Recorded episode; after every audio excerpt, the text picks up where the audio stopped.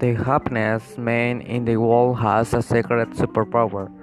He had a special superpower that made him the happiest man in the world. Every night before bed, he could decide exactly how long he lay going to sleep that night. Six hours and twenty minutes.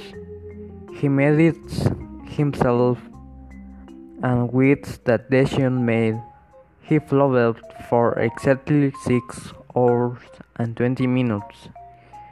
He always got up, alert, and also rested. Every night was a good night's sleep for him.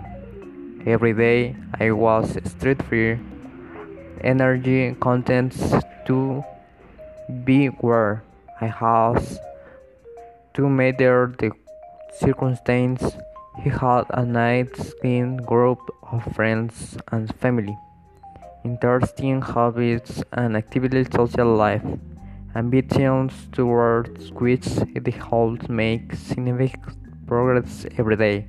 I was playing golf, he loved a girlfriend who was the perfect match for him. There was a secret expected to his superpower that made him the happiest man in the world. He knew that if he ever had moments of depression or doubts of, of panic or nature, if he ever gave in the boredom or searched too hard for meaning in the universe, if they ever went to bed and muttered to himself, Fuck this shit. Fuck this. Whose I want hits. I who wants to go to him and not have to deal with everything else.